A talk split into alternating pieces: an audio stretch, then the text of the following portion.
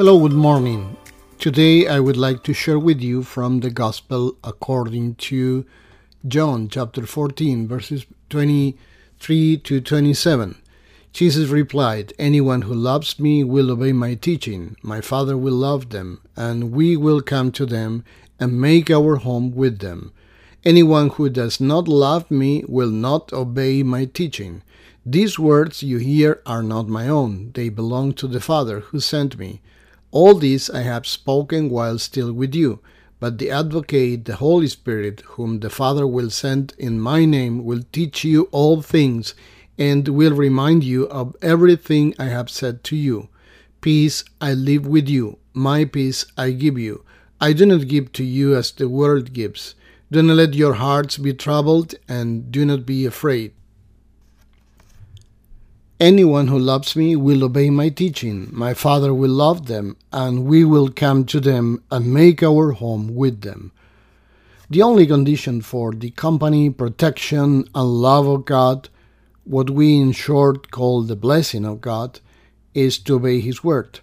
If we say we love God, then we must prove it by obeying His word that is contained in the Bible. One of the first things you need to do to obey the Word of God is to believe in it. That's called faith. It is to prove that I believe in God and I want to believe in God. Why do I say I believe in God and I say I want to believe in God? Faith is a gift from God. If we can believe, we have to thank God because that happens through the Holy Spirit of God. For most of us who are in the church, it's apparently not a problem to say, I believe in God, even though our faith may not be so big sometimes. But do you know how many people there are out there who don't believe?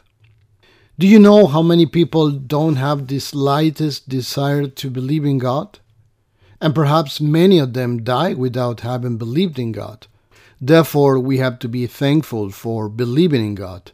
We must be thankful that we have been brought up in Christian families who, rightly or wrongly, have brought us to church and have given us the possibility of believing in Jesus Christ.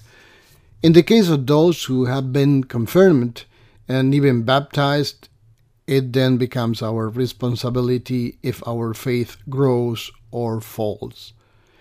Faith is like a seed or sapling. We must take care that the seedling of faith that has been planted grows and ripens as God would like.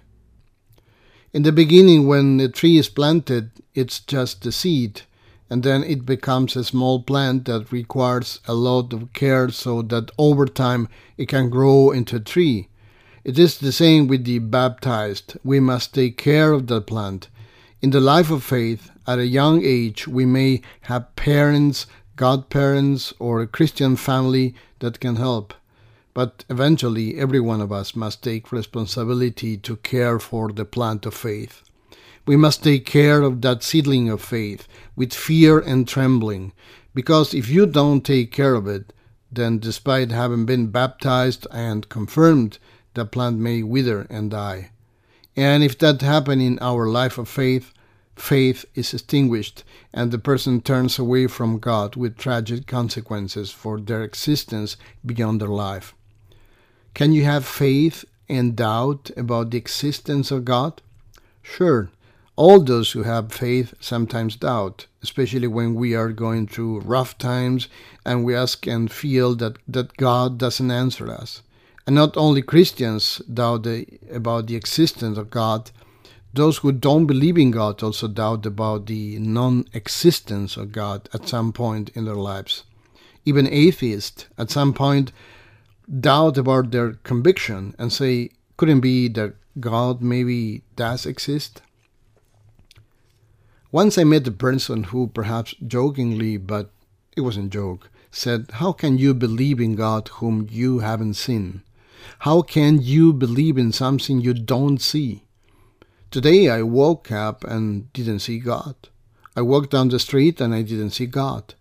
I was in the parking lot and I didn't see God. Show me that God exists. Then I said, You can't not believe in everything you don't see. There are things that we believe that cannot see. And I asked, do you believe in love? Yes, of course, I believe, but how can you believe in love if you don't see it? Well, come to my place and I'll show you my wife and you'll see the love we have. Yes, but I don't see love. How can you believe in something you don't see? We don't have to see everything that we believe in. Can we see hope? We have hope and don't want to lose it. It's the same with God. There are other dimensions that go beyond the understanding of human beings. One is the spiritual dimension. We don't see it, but we can believe it. That is why we must feed our faith with the corresponding food for faith, which is a spiritual food. This food includes prayer, daily communication with God, daily reading of the Bible, and weekly participation in community in a church where we receive the word and sacrament the food coming from the Holy Spirit of God. That is what it means to take care of that little plant. That is what it means to take care of our faith so that it will grow and grow and become the great tree of faith that God wants for us. If our life doesn't show off the blessings of God, it's possibly because we didn't care for that plant or we haven't allowed it to grow or we are not taking care and feeding it with spiritual food. Even if we are old, we can start to feed that plant as God intended. It's never late for our faith to become a huge tree, and even more so when young people, as it will be the case for our confirmants in two weeks, take this advice and treasure it in their life in the way that God's word says Anyone who loves me will obey my teaching. My Father will love them, and we will come to them and make our home with them. That's the best advice we can give to a confirmant, for example. Do you want to see God's fruits in your life? Do you want to see the tangible blessing of God? Start feeding the seedling of your faith by trying obeying God. Once there was a non believer who was certainly very smart and he wanted to have all the explanations about the possible existence of God. And he asked questions of a pastor Where is God in the middle of poverty, hunger in the world, in the middle of those massacred and mutilated children used for prostitution or child labor? Why is there suffering? Why are these diseases or wars? Can you explain where God was before all this? And so he asked one question after another. This pastor said, Well, let me try to explain it. The man said, No, you can't explain anything because you don't have the answers, because God doesn't exist. God is something made up, and no one can see God.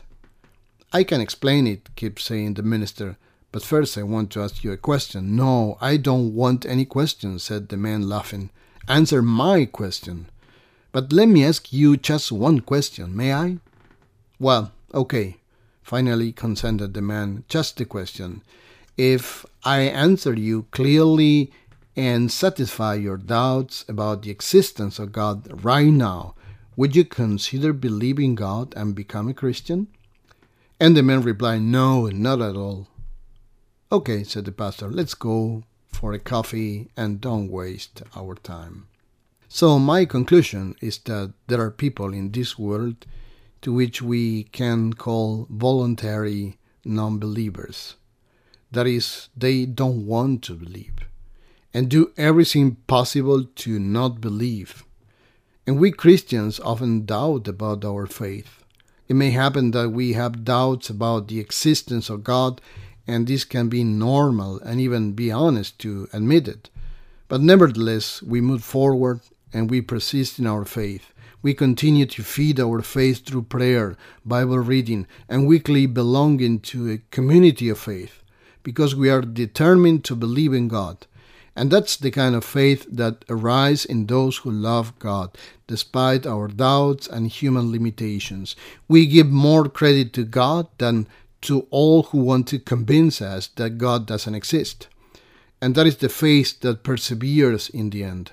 That is the faith that, despite the problems that want to lower our mood and make us sad, lethargic, depressed, or negative, says, No, I have to change my face. I have to change my moods in order to believe, to be able to trust, and to declare, as the Psalm 118, The Lord has done it this very day. Let us rejoice today and be glad.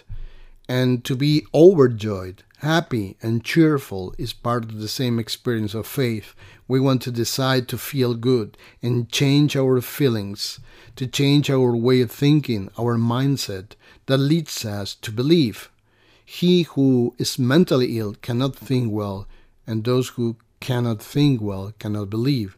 Those who cannot believe cannot love God because they cannot believe that He exists.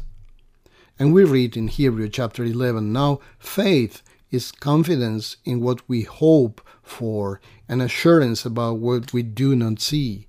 And without faith, it is impossible to please God, because anyone who comes to Him must believe that He exists and that He rewards those who earnestly seek Him. Without faith, it is impossible to please God. I would possibly rephrase this only faith can please God. The only way we can make God happy, the only way we can love God is through our faith in Him. We pray that God may dwell in this church, in our community, through the Holy Spirit.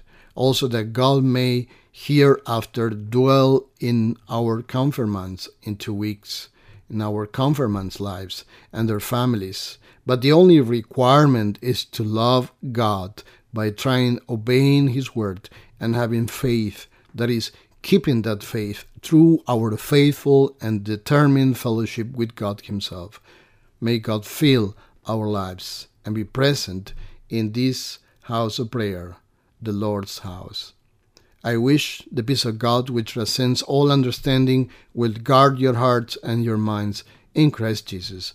Amen. I wish you a wonderful week.